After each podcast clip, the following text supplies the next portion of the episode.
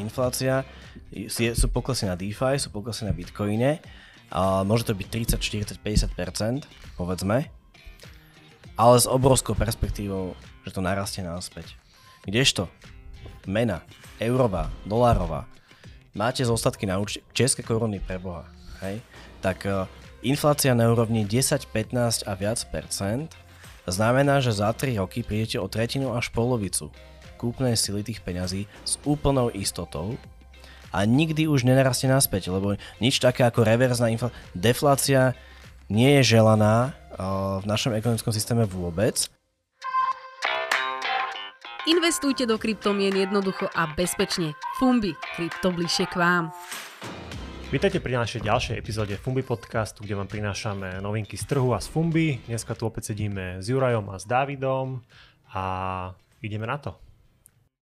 Prešiel ďalší kvartál, kde vlastne už máme dva za sebou a opäť Fumbi prinieslo veľmi rozsiahlú správu zhodnotenia tohto vlastne posledných týchto troch mesiacov.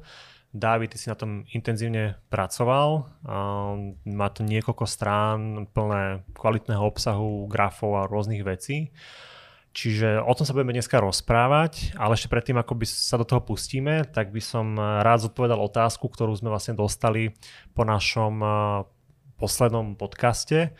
A otázka bola teda, že ako dlho trvá nákup napríklad eh, Bitcoinu z kreditu, či je to v reálnom čase? Juraj. To možno, že um, si zoberiem ja túto otázku. Čiže on ten Fumbi kredit je releasenutý, je to teraz ako keby taký prvotný, prvotný násal toho, čo v budúcnosti všetko bude možné s tým produktom robiť. Zatiaľ ten nákup Bitcoinu z Fumbi Credit nie je úplne inštantný, ale je to, je to väčšinou teda radovo možno, že pár hodín, 2-3 hodinky v priebehu toho istého dňa. Rozhodne, čím sa teda ušetrí aspoň ten bankový prevod, ktorý väčšinou 1-2 dní trvá. Ale s tým, že zároveň to je taký technický základ, aby v budúcnosti mohli naozaj byť aj tie super inštantné nákupy, čo čakáme, že rozhodne v priebehu pár mesiacov bude už naozaj možné. A zároveň to umožní aj niektoré ďalšie veci, ako je napríklad nastavenie toho trvalého príkazu na Bitcoin, denného, týždenného, mesačného z Fumbi kreditu, ktorý by teda mohol byť tiež ale asi aj ostatné produkty to bude. Mm-hmm. Aj do iných produktov, nielen do Bitcoinu, samozrejme do akéhokoľvek Fumbi produktu. Asi hlavnou výhodou, čo tam vidím, je to, že keď človek náhodou posiela väčšiu sumu peňazí, a my od, myslím, že od 1000 eur musíme robiť uh, celkom uh, značnú kontrolu toho človeka, či už je to KYC ano. alebo AML, tak tým, že si to vlastne človek pošle na ten kredit a nechce to možno v tom momente hneď investovať, tak môže spraviť všetky tieto náležitosti k tomu, aby sa overil a tým pádom, keď už bude chcieť potom tie prostriedky vložiť do nejakého produktu, tak je to oveľa rýchlejšie. Tak to chcem povedať, že možno, že ten najväčší problém, ktorý sme týmto ako keby riešili a vyriešili už v tejto prvej fáze, bol, keď človek posielal viac ako 10 tisíc eur, čo je teda limit, nad ktorým musíme robiť tzv zvýšenú kontrolu alebo zvýšenú starostlivosť podľa zákona uh, proti praniu špinových peňazí.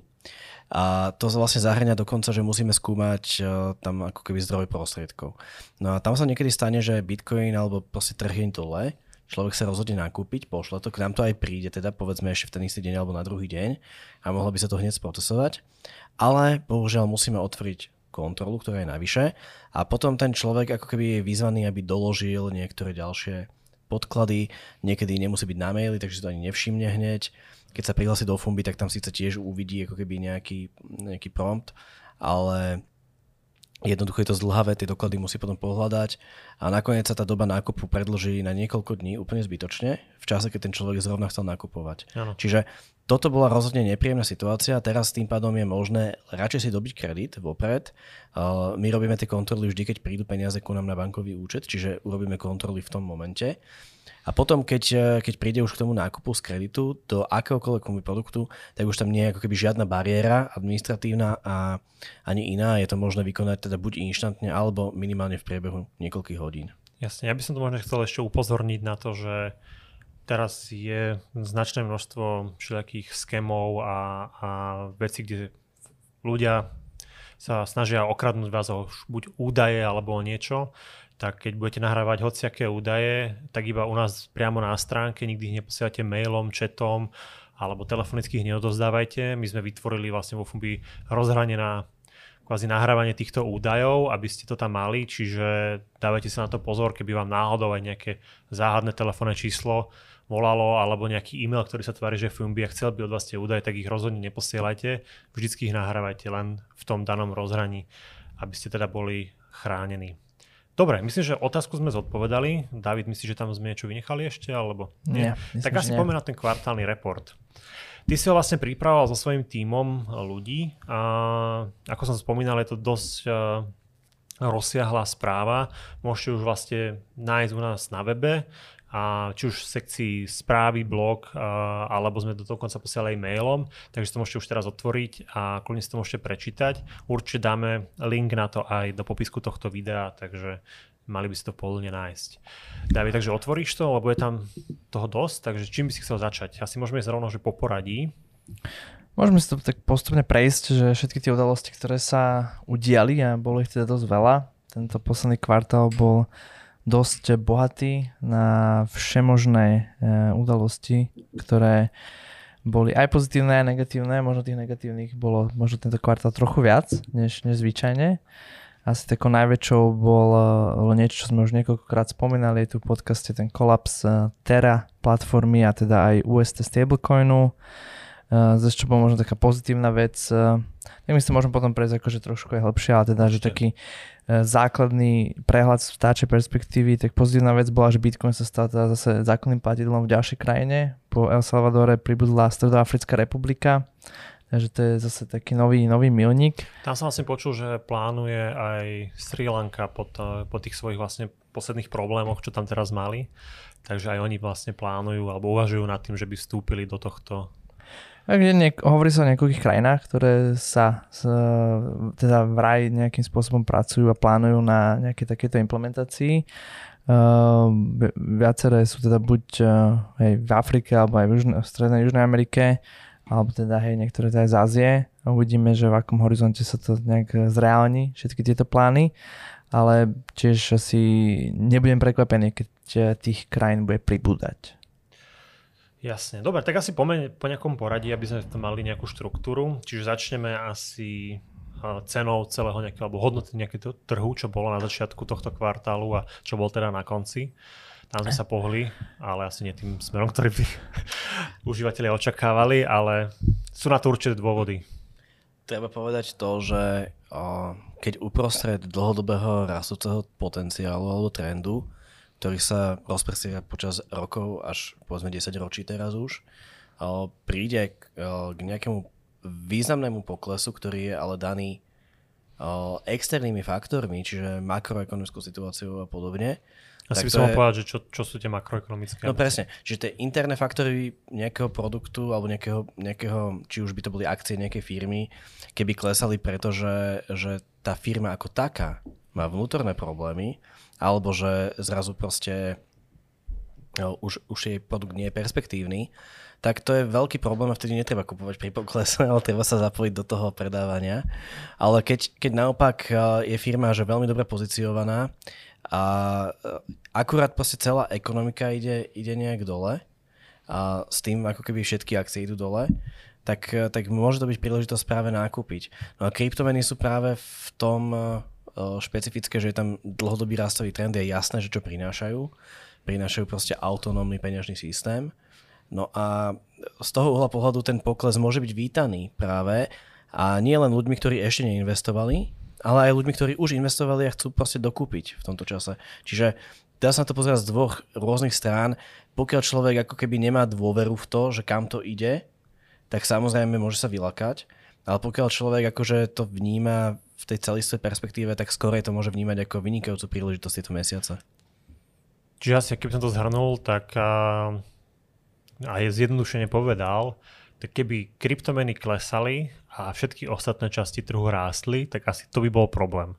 Ale keďže viac menej celá ekonomika išla do, nepoviem, že recesie, ale do nejakého akože menšieho úpadku alebo úpadku a spolu s tým išli aj kryptomeny a nešli do úplne že straty, alebo respektíve že do skončenia, tak je to stále, môžeme povedať, že nejak naviazané na to celé a je to vlastne normál, normálny vývoj toho, tej situácie, ktorá tu je. Áno, ono by sa mohlo stať, že kryptomeny klesajú a akcie rastú. Stále by to nebol problém, keby to bolo ako keby reakcia na predchádzajúci nárast kryptomien, vyberanie ziskov a tak ďalej. Hej. Čiže treba sa vždy na to pozerať v takom širšom kontexte. Možno aby sme teda tie čísla povedali, no takže, takže začali sme tento kvartál niekde na úrovni 44,5 tisíce dolarov, čo sa týka Bitcoinu, za Bitcoin. Bitcoin a skončili sme niekde tesne pod hranicou 20 tisíc dolárov, takže pomerne viac než 55% pokles, čo je pomerne dosť veľa. Myslím, že je to jeden z najhorších kvartálov v histórii mm-hmm. Bitcoinu. Ale samozrejme, hej, ako, ako, ako spomínal Juraj, deje, deje sa to na nejak, pozadí nejakých makroekonomických realít, ktoré sú tu a ktoré, s ktorými akýby nevieme moc spraviť. Samozrejme, vojna je jedna z nich. Uh, videli sme dvakrát zvyšovanie úrokových sadzieb Fedom. Dokonca myslím, že uh, to jedno zvyšovanie o 75 bázických bodov je myslím, že najvyššie od za posledných 94 alebo nejak. 94. 94, vlastne. Takže za, za pomerne fakt eh, veľké obdobie. No a, no s tým potom samozrejme súvisel aj nejaký ešte ten pokles alebo teda ten kolaps tej tery, ktorý proste mal samozrejme tak, taktiež obrovský vplyv na výpredaje aj no. Bitcoinu samotného, následne na problémy rôznych inštitúcií kryptomenových, ktoré boli na to naviazané a mali nejaké pozície v Lune. Takže keby to spôsobilo pomerne docela silnú reťazovú reakciu a teda tá sa zrkadlí takýmto spôsobom. Čo je však zaujímavé je napríklad podľa mňa to, že, že hash rate Bitcoinu neklesol paradoxne v júni mal all-time high, najvyššiu historickú hodnotu. Takže ťažiari iba vstupujú do toho teraz. Samozrejme, on medzi tým, on je tiež dosť volatilný ten hash rate, teda tá výpočtová výkonnosť eh, siete bitcoinovej a tiež to akože pomerne uh, klesa stúpa dynamicky, ale teda na to, že aký bol hlavne posledný mesiac eh, zlý, tak uh, ten hash rate sa drží pomerne dosť dobre. Čiže žiadna kapitulácia ťažiarov sa nekoná, Naopak, vyzerá to, že do odvetvia ako keby vstupujú stále noví ťažiari alebo stále, stále ako keby je tam väčšia sila sústredená, tak to môžeme považovať za veľmi taký pozitívny Jasne. signál do budúcnosti. Samozrejme, že s Bitcoinom nekle, teda nielen Bitcoin klesal, ale klesali vlastne aj altcoiny teda okrem Luny, ktorá išla o 99,9% dole a myslím, že jeden z najväčších loserov bol Avalanche, ten, ten išiel o skoro 88% do svojho ATH. Čiže jak, jak na tom vidíš vlastne tie altcoiny? Tak altcoiny sú klasicky tradične vždy oveľa volatilnejšie ako, ako Bitcoin samotný. Majú o mnoho menšiu trhovú kapitalizáciu, sú považované za o mnoho rizikovejšie aktíva, takže z nich ten kapitál odchádza úplne najskôr a má to samozrejme oveľa väčší teda vplyv vzhľadom na tú uh, trhovú kapitalizáciu. Takže altcoiny sú v poklesoch a medvedích trhoch vždycky pomerne rizikovou investíciou. Som zvedavý, že na konci roka, jak sme vlastne robili ten posledný celoročný report o tom, že výkonnosť Fumbi, že vlastne, jak sa to odrazí túto, lebo videli sme, že minulý rok celý trh rastol oveľa viac ako samostatný Bitcoin, že vlastne teraz keď to takže otáča, že, že okolko... No, je celkom veľmi pravdepodobné, že ten pokles celého trhu bude zase väčší ako pokles Bitcoinu ako taký. Čiže to proste je tak, že Bitcoin je zatiaľ to jadro systému a okolo neho to proste je vždy o niečo volatilnejšie, ako povedal David. Na druhej strane je tu ešte stále možnosť investovať do produktov ako je Bitcoin a zlato, kde ten pokles je teda polovičný a men, menej ako polovičný oproti Bitcoinu, lebo, lebo zlato vo všeobecnosti rastie počas takýchto období. A no dá sa povedať, že, dá sa povedať, že ten celkový pokles na tomto produkte je dokonca možno menej ako 20% za celé obdobie od začiatku roka, čo je skutočne že veľmi, veľmi rezistentné voči tomuto. V podstate, v podstate sa dá porovnať úplne v pohode s akciovými indexami niektorými. Takže Bitcoin a zlato je celkom dobrá varianta pre takéto doby neistoty. Možno som spomenul ešte dva také dôležité body, ktoré sa stali v tomto kvartáli. Jedna, jeden súvisí práve s Fidelity, čo je veľký správca dôchodkových keby fondov v Amerike, ktorý teda pridal Bitcoin do svojich dôchodkových plánov. To je samozrejme dlhodobo obrovská vec, pretože pravdepodobne veľká časť kapitálu, ktorý si Američania sporia na dôchodok, bude putovať týmto smerom a teda to znamená, že, že tam bude akoby dlhodobý, pravidelný a stabilný prísu kapitálu na nákupu Bitcoinu v následujúcich rokoch. Takže Koľko to- oni spravujú miliónov alebo miliard? Triliónov. Triliónov. Biliónov po slovensky. Okay. Uh, myslím, že kumulatívne to je niekde na úrovni 2,7 bilióna dolárov našich, našich biliónov. Čiže 2700 miliárd.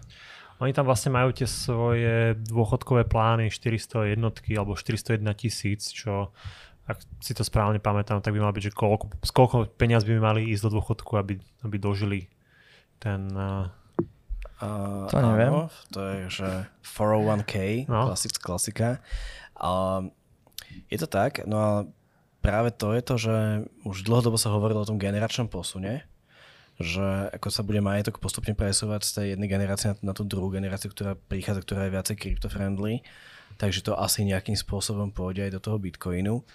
Ale ten mechanizmus eh, môže byť rôzny a toto je extrémne zaujímavé, lebo práve toto sú ako sporiace plány. Fidelity ich poskytuje firmám, ktoré môžu ako keby, to je ako u nás eh, sociálna poisťovňa, povedzme, čiže keď firma má v rámci svojich akože miest ustanovená aj možnosť ako keby toho dôchodkového sporenia, tak eh, si ten zamestnanec potom môže vybrať nejaký plán uh-huh. z tých, ktoré tá firma dáva k dispozícii a v prvom rade ich musí tá správcovská spoločnosť k dispozícii. A teraz, Ok. keď Fidelity tam zaradilo Bitcoin a neviem, či aj nie je náhodou Ether, o, tak, o, Myslím, že zatiaľ to je iba Bitcoin. tak, o, tak tým pádom tam naozaj môže presne sa nastať to, čo hovoril David a to je pravidelný prísun kapitálu do nulu. Čo zároveň v čase, keď je ako keby zároveň pravidelný odsun bitcoinov, To som sa chcel vlastne No. spýtať, lebo už aj minule sme rozprávali a teda je to zhrnuté aj v tomto reporte, že, že a to si vlastne teraz povedal ty, David, že ten hash rate uh, rástol a to množstvo bitcoinov, ktoré je na burzách, uh, kvázi akože odchádza do, do rúk priamo tým ľuďom, ktorí to nakupujú, že, že, že tá tendencia nákupu tam stále je a, a čoraz väčšie množstvo ľudí vlastní ten bitcoin, priamo akože u seba al- alebo cez nejakú spoločnosť, čiže vyzerá to, že v budúcnosti môže byť oveľa ťažšie nakúpiť bitcoin na tej burze. Určite, eh, k tomu to dokazujú vlastne aj tie on-chain dáta, ktoré, s, ktoré sledujeme a vlastne tam vidíme, že všetky tie faktory rastú. Rastie počet aktívnych adres, rastie počet adres, ktoré držia 0,01 bitcoinu, 1 bitcoin, všetky tieto vlastne faktory ukazujú, že ten počet eh, adres rastie. To isté vlastne platí aj pre, pre Ethereum, dokonca tam je ten náraz tých adres že pomerne o dosť, o dosť väčší, aj keď to trochu súvisí s tými technikáliami za tým, že Ethereum využíva nie tzv. UTX model ako Bitcoin, ale uh, niečo trochu iné. Uh, a čo je zase na, naopak rozdiel medzi Ethereum a Bitcoinom je, že v tom Ethereum hash rate dosť poklesol za Mhm. posledný mesiac, dva. A to práve súvisí s tou očakávanou zmenou To som sa chcel opýtať, no.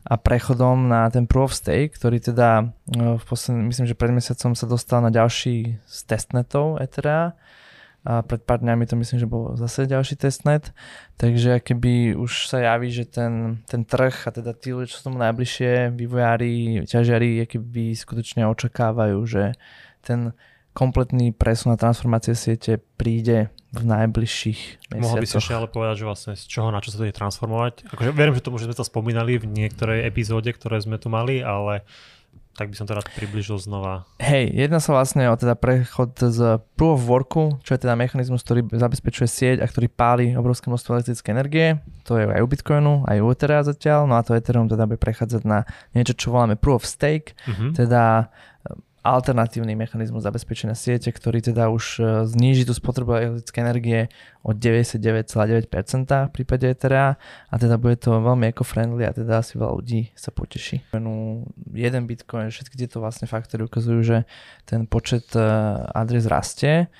To isté vlastne platí aj pre, pre Ethereum, dokonca tam je ten náraz tých adres že pomerne o dosť, o dosť väčší, aj keď to trochu súvisí s tými technikáliami za tým, že Ethereum využíva nie tzv. UTX model ako Bitcoin, ale uh, niečo trochu iné. Uh, a čo je zase na, naopak rozdiel medzi Ethereum a Bitcoinom je, že v tom Ethereum hash rate dosť poklesol za Mhm. posledný mesiac, dva. A to práve súvisí s tou očakávanou zmenou To som sa chcel opýtať, no. a prechodom na ten Proof of Stake, ktorý teda e, v posledný, myslím, že pred mesiacom sa dostal na ďalší z testnetov Ethera a pred pár dňami to myslím, že bol zase ďalší testnet, takže keby už sa javí, že ten, ten trh a teda tí ľudia, čo sú tomu najbližšie, vývojári, ťažiari, keby skutočne očakávajú, že ten kompletný presun a transformácie siete príde v najbližších mesiacoch. Mohol by si ešte ale povedať, že vlastne z čoho na čo sa to ide transformovať. Akože verím, že to už sme to spomínali v niektorej epizóde, ktoré sme tu mali, ale tak by som to rád približil znova. Hej, jedná sa vlastne o teda prechod z Proof of Worku, čo je teda mechanizmus, ktorý zabezpečuje sieť a ktorý páli obrovské množstvo elektrické energie. To je aj u Bitcoinu, aj u Etherea zatiaľ. No a to Ethereum teda bude prechádzať na niečo, čo voláme Proof of Stake, Mhm. teda alternatívny mechanizmus zabezpečenia siete, ktorý teda už e, zníži tú spotrebu elektrické energie o 99,9% v prípade Etherea a teda bude to veľmi eco-friendly a teda asi veľa ľudí sa poteší. Ak neviete, o čom rozpráva David, keď hovorí o Proof of Work alebo Proof of Stake, tak to vlastne môžete pozrieť u nás na Fumbi Academy a dozviete sa vlastne nie len to, ale aj veľa ďalších informácií o kryptomenách a blockchaine. Uh, no. A teraz vlastne prichádza, prichádza to, že či môže byť tento, táto epizóda podcastu zaujímavá, podľa mňa. A to je uh, zároveň ako toto sa približuje ku nám v čase, tak uh, prichádzajú rôzne také že útoky uh, proof of work maximalistov, bitcoin maximalistov, ktorí vlastne častokrát sa snažia uh, dokázať nejakým spôsobom, najčastejšie nejakou strašne zjednodušenou nejakou logikou v podobe akože dvoch vied, že proof of stake je perpetuum mobile, ktorý nemôže existovať a proste nemôže to fungovať. Uh, hoci ja sa akože som zástancom toho, že ten proof of work je samozrejme veľmi dobrá vec v tom, že uh, je to proste priamo fyzikálna realita, ktorá chráni tú sieť, tak ten proof of stake si tiež nemyslím, že, je to nie, že to je nejaký nezmysel. Myslím si, že určite je to veľmi zaujímavý koncept, ktorý pri nejakej úrovni decentralizácie môže fungovať, ale možno, že to je otázka moja na teba, David, že čo si o tom ty myslíš, o tých argumentoch za a proti, o, že či ten proof of stake teda môže, nemôže fungovať, v čom je to, o, v čom je to, a, ako to zabezpečenie funguje? A v čom je možno, že lepšie ako ten proof of work, alebo v čom sú tie slabiny? Tak um, táto debata je pomerne dosť náročná a technická, pretože existuje niekoľko rôznych implementácií Proof of Stake a teda veľa kryptomien funguje už na ňom niekoľko rokov. Takže Mhm. mm-hmm. či funguje, nefunguje, povedal by Zdá som, sa, že funguje. Zdá sa, že funguje. Otázka je samozrejme, hej, že do akej miery je zabezpečená tá bezpečnosť siete a to, to je na, na polemiku a na nejakú debatu. Uh, ja si myslím, že Proof of Work je dobré riešenie, aby aspoň jeden blockchain na svete ho minimálne mal, a teda mm, myslím, že Bitcoin. Pre veľa alternatívnych kryptomien si myslím, že Proof of Work nie je dobré riešenie. Hej, že videli sme rôzne útoky, 51% útoky na viaceré blockchainy a kryptomeny, ktoré mali práve Proof of Work. Napríklad? Um, myslím, že to bola Ethereum Classic, bola kedy. Aha. Um, boli, boli tam aj Niekoľkokrát dokonca. niekoľkokrát a viacero menších kryptomien, ktoré proste nikdy nemajú šancu dosiahnuť toľko, taký veľký hash rate a také veľké zabezpečenie siete ako Bitcoin. Takže v tom prípade Bitcoinu je to reálne akože fakt garancia bezpečnosti. V prípade iné kryptomeny podľa mňa nemajú šancu dosiahnuť túto level bezpečnosti a preto si myslím, že v, hlavne teda v tých alternatívnych kryptomenách ten Proof of Stake môže reálne poskytovať alternatívu relevantnú a dokonca veľakrát asi aj viac bezpečnú. No a teda, čo sa týka tých častých argumentov Bitcoin maximalistov, tak ja, ja mám za to, že veľakrát oni argumentujú voči nejakým tým, takým tým prvý, prvým naivným implementáciám Proof of Stake, ktoré ktoré mali nejaké chyby. Ja mám za to, že tie chyby sa v čase akože docela doľaďujú a opravujú a vyľaďujú a, že, a sám si akože netrúfam veľakrát teraz za ne argumentovať, lebo v tom of stake tam reálne sa deje obrovské, obrovsko, obrovské množstvo výskumu a implementácií Áno. a je fakt ťažké akože vo, vo, tak reálne teraz r, r, r, pochopiť celé všetky tie technologické inovácie, ktoré sa tam dejú, pokiaľ sa tomu tá človek fakt nevenuje full time a není akademický kryptograf. Um, takže mám za to, že reálne to môže do budúcna byť re- relevantná alternatíva, ktorá zabezpečí tú sieť, ale zároveň teda platí, že, že ten, ten prechod a tá transformácia, ktorou si Ethereum prejde, takže akože bude zo sebou prinašať rizika. Hej, že ja si myslím, že to riziko, že sa tam stane nejaký problém, je pomerne akože značné. Hej. Že ak, to, ak sa to nestane, tak si myslím, že aj čo sa týka ceny Ethereum fakt poletí a investori budú šťastní ale si myslím, že je relatívne, relatívne vysoká šanca, že tam nejaký problém technologicky bude a teda potom sa to asi veľmi rýchlo odrazí aj na cene, aspoň na nejakú dobu. Ja by som možno že premostil o, o to, čo hovoríš ty k tomu investičnému pohľadu na ten Ether, že samotný ten proof of stake, o, jednak teda, ale pravda je tá, že tam prebieha niekoľko, niekoľko rokov, veľa rokov Uh, obrovský výskum, úplne tých, nazveme to, že najlepších mozgov no, kryptografických, strašne veľa konceptov sa skúša, doľaďuje. Nazvime to, že to je naozaj ako keby cutting edge veda, čo sa tam robí. A preto častokrát také tie akože lenivé argumenty na Facebooku je potrebné radšej ignorovať, pretože nedá sa, nedá sa proste šmahom ruky ako keby uh, takýmto spôsobom zatratiť, zatratiť uh, práca stoviek top kvalifikovaných eh, ľudí, géniov častokrát v tomto odvetví a tváriť sa, že nevedia, čo robia. Vitalik? Vitalik, ale aj mnoho ďalších. Ale ten investičný pohľad je práve zaujímavý v tom, že proof of stake v princípe znamená, že pokiaľ uh, máte nakúpené tie coiny a budete ich používať na validovanie siete, tak vám tie coiny budú prinášať ďalšie coiny. Čo je tak trošku, to znie ako perpetuum mobil, ale nie je to perpetuum mobil, lebo vy vlastne dodávate službu všetkým ostatným, hej, takže z toho to vzniká, že vy tým validovaním, podobne ako ťažiar, poskytujete službu ostatným používateľom siete a z toho máte tie coiny navyše. Ale v princípe to proste znamená, že mať coiny sa oplatí viacej, a čím ich máte viacej, tým viac sa to oplatí. Uh-huh. Do nejakého limitu samozrejme, nie je to bezhraničné. A z toho uhla pohľadu môže naozaj začať rásť výrazne dopyt po Ethereu, keď sa ľudia uistia o tom, že to že funguje. Že to funguje. Tak. Ja by som ešte podotkol možno jeden argument, ktorý v tejto diskusii častokrát až tak nezaznieva a ja si myslím, že je dosť podstatný. A to, že ja, ja mám presvedčenie, že keď sa bavíme o proof of worku, takže máme nejakých minerov, ťažiarov, ktorí majú častokrát obrovské farmy a továrne a tie sú podľa mňa oveľa ľahším terčom pre regulátorov a akýkoľvek iný typ cenzúry, než napríklad proof of stake validátory, ktorí proste nemusia mať absolútne žiadny hardware, alebo teda minimum, proste bežný počítač, že e, na to stačí, alebo nejaké virtuálne servere. A podľa mňa tí sa budú keby o mnoho akože tá, proof of stake sieť z môjho pohľadu bude práve oveľa viac odolnejšia voči cenzúre do budúcna. Keby bola dostatočne decentralizovaná z vlastníctva. Áno, áno, áno. Hej, hej. No myslím, že toto je Čím ešte možno som dodal, že áno, okay. že, sorry, sorry, že hej, že tá decentralizácia je samozrejme extrémne dôležitý bod a práve Ethereum sebe spája podľa mňa obidva benefity tých svetov, že niekoľko rokov má proof of work, ktorý akože určite asi garantuje väčšiu a de- viac decentralizovanejšiu distribúciu tých uh-huh. mincí. A teda po niekoľkých rokoch tejto decentralizovanej distribúcie sa dostávame do stavu, kedy už teda budeme mať pro stake. Takže podľa mňa to je, podľa mňa to je akože ten sweet spot v tom, ako to robiť. A aby sme mali decentralizovanú a zároveň bezpečnú sieť.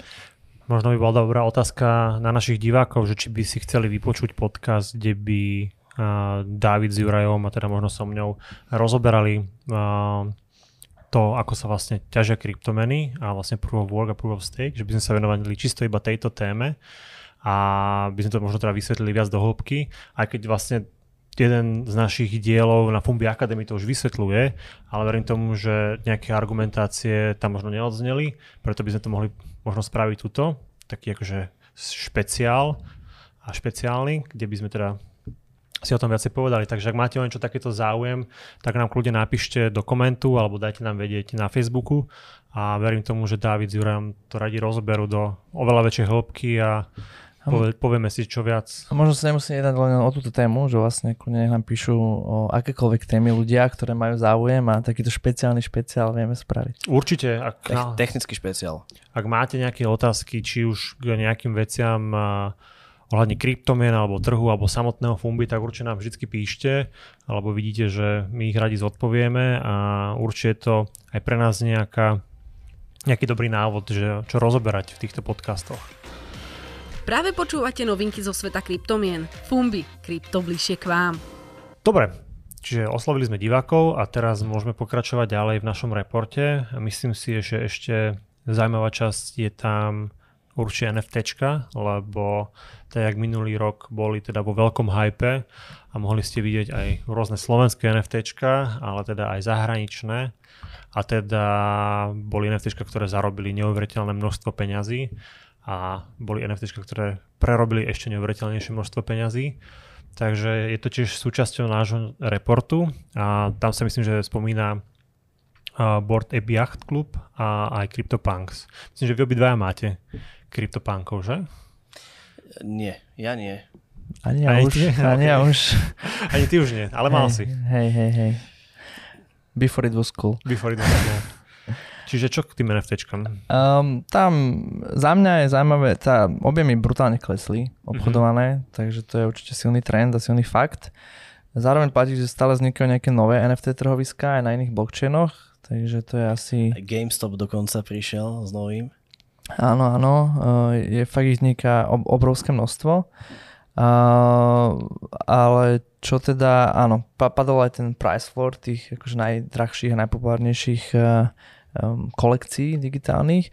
Čo za mňa zaujímavé je, že ja som čakal, že to padne viac. Zatiaľ to padlo ešte relatívne akože Jemne. jemne. Že vlastne niektoré, dá, myslím, že sa dá povedať, že niektoré sa držali fakt lepšie aj ako Bitcoin potenciálne. Uh, aj keď môžeme sa tam baviť o tom, aká je reálna likvidita tých aktív, ale um, ja som čakal, že, alebo teda asi aj čakám ešte, že, že to kľudne vie padnúť. Tak asi ani Mona Lizu nekúpi každý, že? Keby bola v predaji. No, to chcem povedať, že uh, ten price discovery, to akože objavovanie momentálnej ceny tých aktív je extrémne ovplyvnené tým, že teda nie sú likvidné.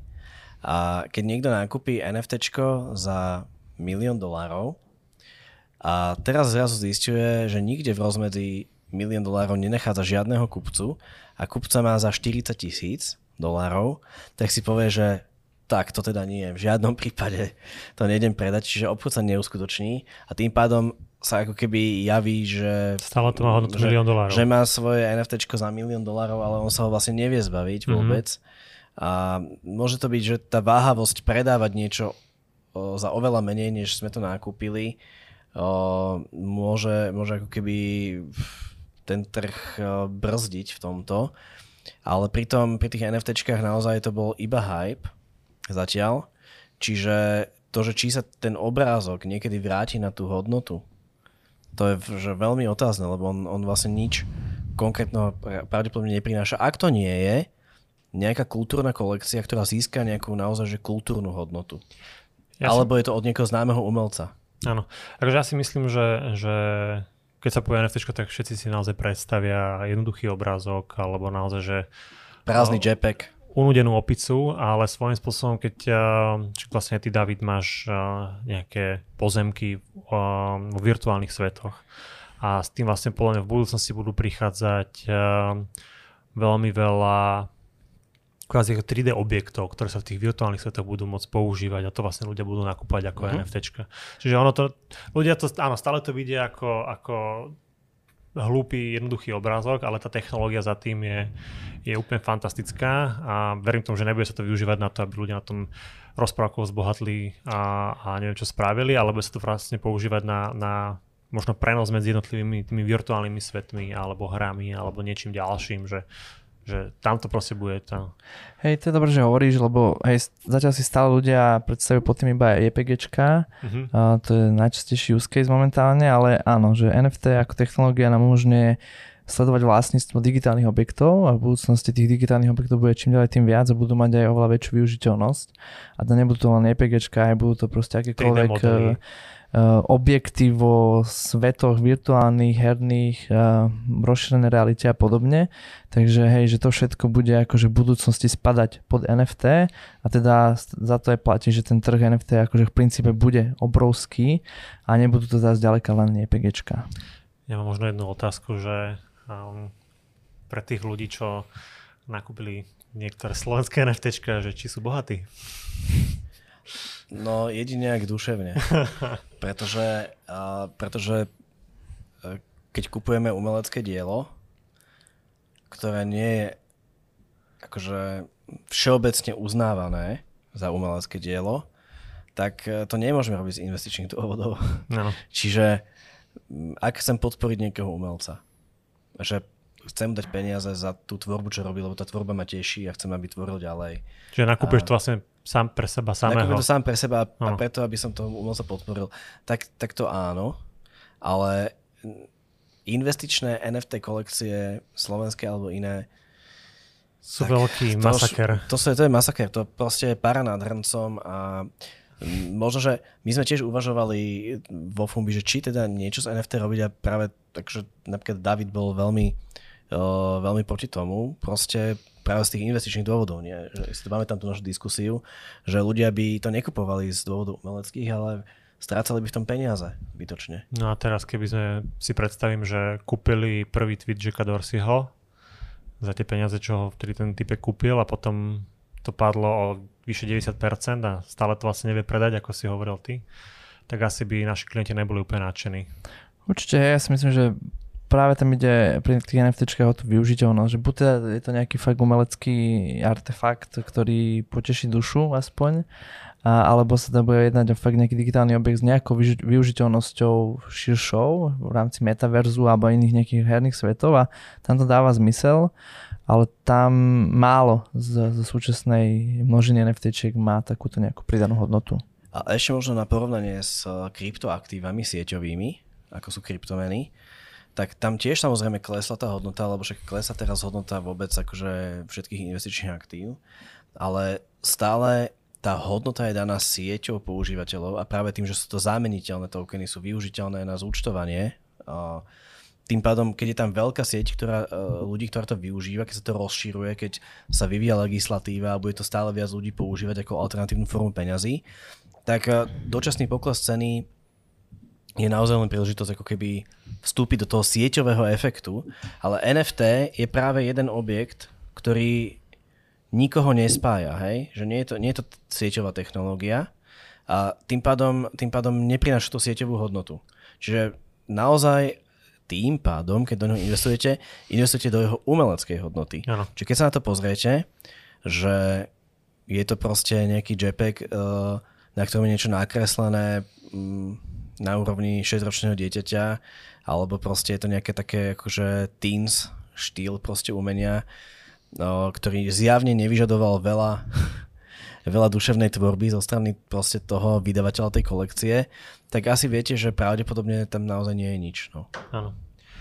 Dobre, to bola vlastne, či máš tomu David ešte niečo? Myslím, že už ne. A keď tak pozerám na toto zhrnutie, tak to bola posledná téma z toho nášho reportu. Samozrejme, neprešli, neprešli sme úplne všetky. Je tam, je tam toho oveľa viac napísaného. Čiže chceš ešte niečo z toho, čo tam je, rozobrať? Alebo... Takže ešte sme moc nespomínali to DeFi, čo je tiež samozrejme dosť No. dôležitá téma, ale akože tam vo všeobecnosti proste platí len, že obrovský pokles Mhm. všetkého možného, cel, celkovo vlastne všetkých aj aktív v ich eh, hod, dolarových hodnotách. Takže pokles celej tej hodnoty, ktorá je tam uzamknutá, pokles obchodných a tradingových aktivít, takže pokles viac menej na všetkých frontoch.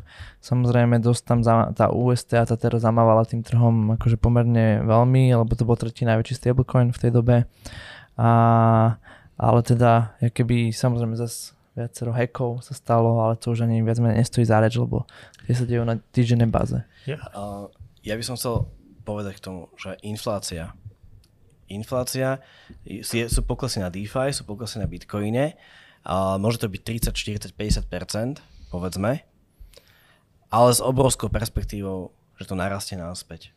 Kdežto mena, eurová, dolárová, máte zostatky na účte, české koruny pre Boha, hej, tak uh, inflácia na úrovni 10, 15 a viac percent znamená, že za 3 roky prídete o tretinu až polovicu kúpnej sily tých peňazí s úplnou istotou a nikdy už nenarastie naspäť, lebo nič také ako reverzná inflácia, deflácia nie je želaná v našom ekonomickom systéme vôbec. Lebo by ľudia držali peniaze. A nebudú to centrálne banky vôbec, umo- proste deflácia bola najväčší nepriateľ desiatky rokov pomaly, čiže to je never- nereverzibilné. To, to, čo držíte na svojich účtoch, eurá a doláre, stratí 30, 40, 50% hodnoty v priebehu dvoch, troch, štyroch rokov s velikánskou istotou a už nikdy ju nenadobu- nenadobudne. Ak teraz nakúpite Bitcoin a príde to o 50% hodnoty, stále je tam velikánska šanca, že do tých 4 rokov to bude 10 násobok v skutočnosti. Tým samozrejme nechcem povedať, že teraz máte všetky A- svoje... no nie, áno. a, Nie všetky. nie všetky svoje a, úspory zobrať a dať do Bitcoinu. Samozrejme, že treba rozumne. A, rozumne, ale hlavne asi investovať niekam do niečoho. Či už čas kryptomien, alebo čas nejakých akože akcií, fondov, alebo to proste niečo. Áno. Len proste nedržať to na tých bankových účtoch, lebo momentálne vám z toho reálne tá inflácia kúše viac ako by bolo zdravé. Akcie, o, kryptomeny, zlato. Čo týka nehnuteľností, tak e, to by som Pre tých bohatších. to by som si nebol úplne istý, či tam tá bublina uh, nepraskne, lebo tam si treba dať pozor, že veľká časť dopytu po nehnuteľnostiach súvisí s, s peniazmi návyše nejakými a s hypotékami, ktoré ako náhle máte úrokové sadzby ako v Čechách teraz, tak, uh, tak vlastne klesá, klesá možnosť si kúpiť nehnuteľnosť, tým klesá dopyt na trhu. Uh, Zároveň mnohí ľudia, čo si zobrali hypotéku predtým, ju prestávajú byť schopní splácať, čiže uh, vznikajú aukcie, exekúcie, nehnuteľnosti idú na trh. Jednoducho, jednoducho tá uh, realita nehnuteľnosti je extrémne silne zviazaná s úrokovými sadzbami a tam by som sa trošku bál do toho už ísť.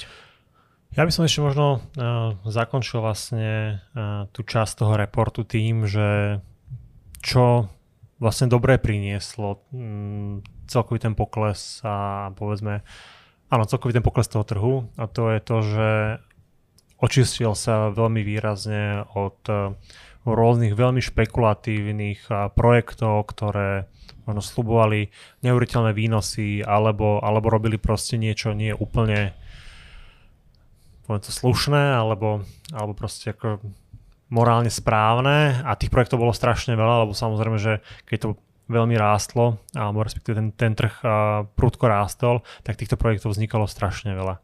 A teraz týmto poklesom bolo vidieť, že, že tie projekty, ktoré špekulovali s tými kryptomenami, prípadne ich predávali trojmu alebo neviem ako, tak a, dopadli vlastne veľmi zle. Asi je to vo finále veľmi pozitívne. Ako, neviem, David, že, čo si ty o tom myslíš, ale ja by som bol rád, keby také tie biznis modely, ako mal Celsius BlockFi, keby, keby neboli. Keby, samozrejme tie služby, ktoré oni poskytovali vo finále sú veľmi dobrý nápad, ale proste dá sa to robiť asi konzervatívnejšie a nevymýšľať jednoducho perpetuum mobil. Ja myslím, že to sa ukázalo, že tie inštitúcie, ktoré mali akože relatívne že nudnú a konzervatívnu politiku, tak akože to asi určite dotiahnu ďalej ako tieto, ktoré sme spomínali, ktoré boli akože extrémne rizikové obchodné stratégie, eh, častokrát prepakované a častokrát s absenciou nejakého risk managementu a teda to sa im asi vypomstilo a viacero z nich teda ide, ide do, do bankrotu. No presne, čiže to bolo ako veľmi uh, vzrušujúce a riskantné stratégie a veľmi nudní ľudia. A ono je to presne naopak vo Fumbi. že my, my sme práve tí, čo ponúkame veľmi nudnú a konzervatívnu stratégiu, ale ako vidíte, naše podcasty sú veľmi zábavné, takže Áno. máme to presne tak, ako to má byť.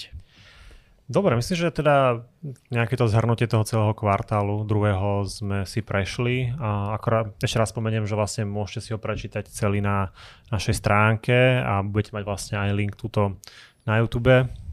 Takže si to môžete otvoriť a pozrieť. Je ešte niečo, čo by sme chceli na tomto podcaste dneska spomenúť? Myslím, že sme všetky základné veci si spomenuli. Dobre, tak potom asi máme všetko, čo sme chceli povedať, takže ďakujem vám obom a vidíme sa znova opäť e, o dva týždne a ďakujem vám, že ste nás teda opäť pozerali a počúvali a tešíme sa na vás pri, ďalšom, pri ďalšej epizóde a ďalšom podcaste. Majte sa. Držte sa. Práve ste počúvali podcast od Fumbi. Ak nechcete, aby vám ušli novinky zo sveta kryptomien, odoberajte náš kanál a sledujte nás aj na Instagrame, Facebooku a YouTube. Fumbi, krypto bližšie k vám.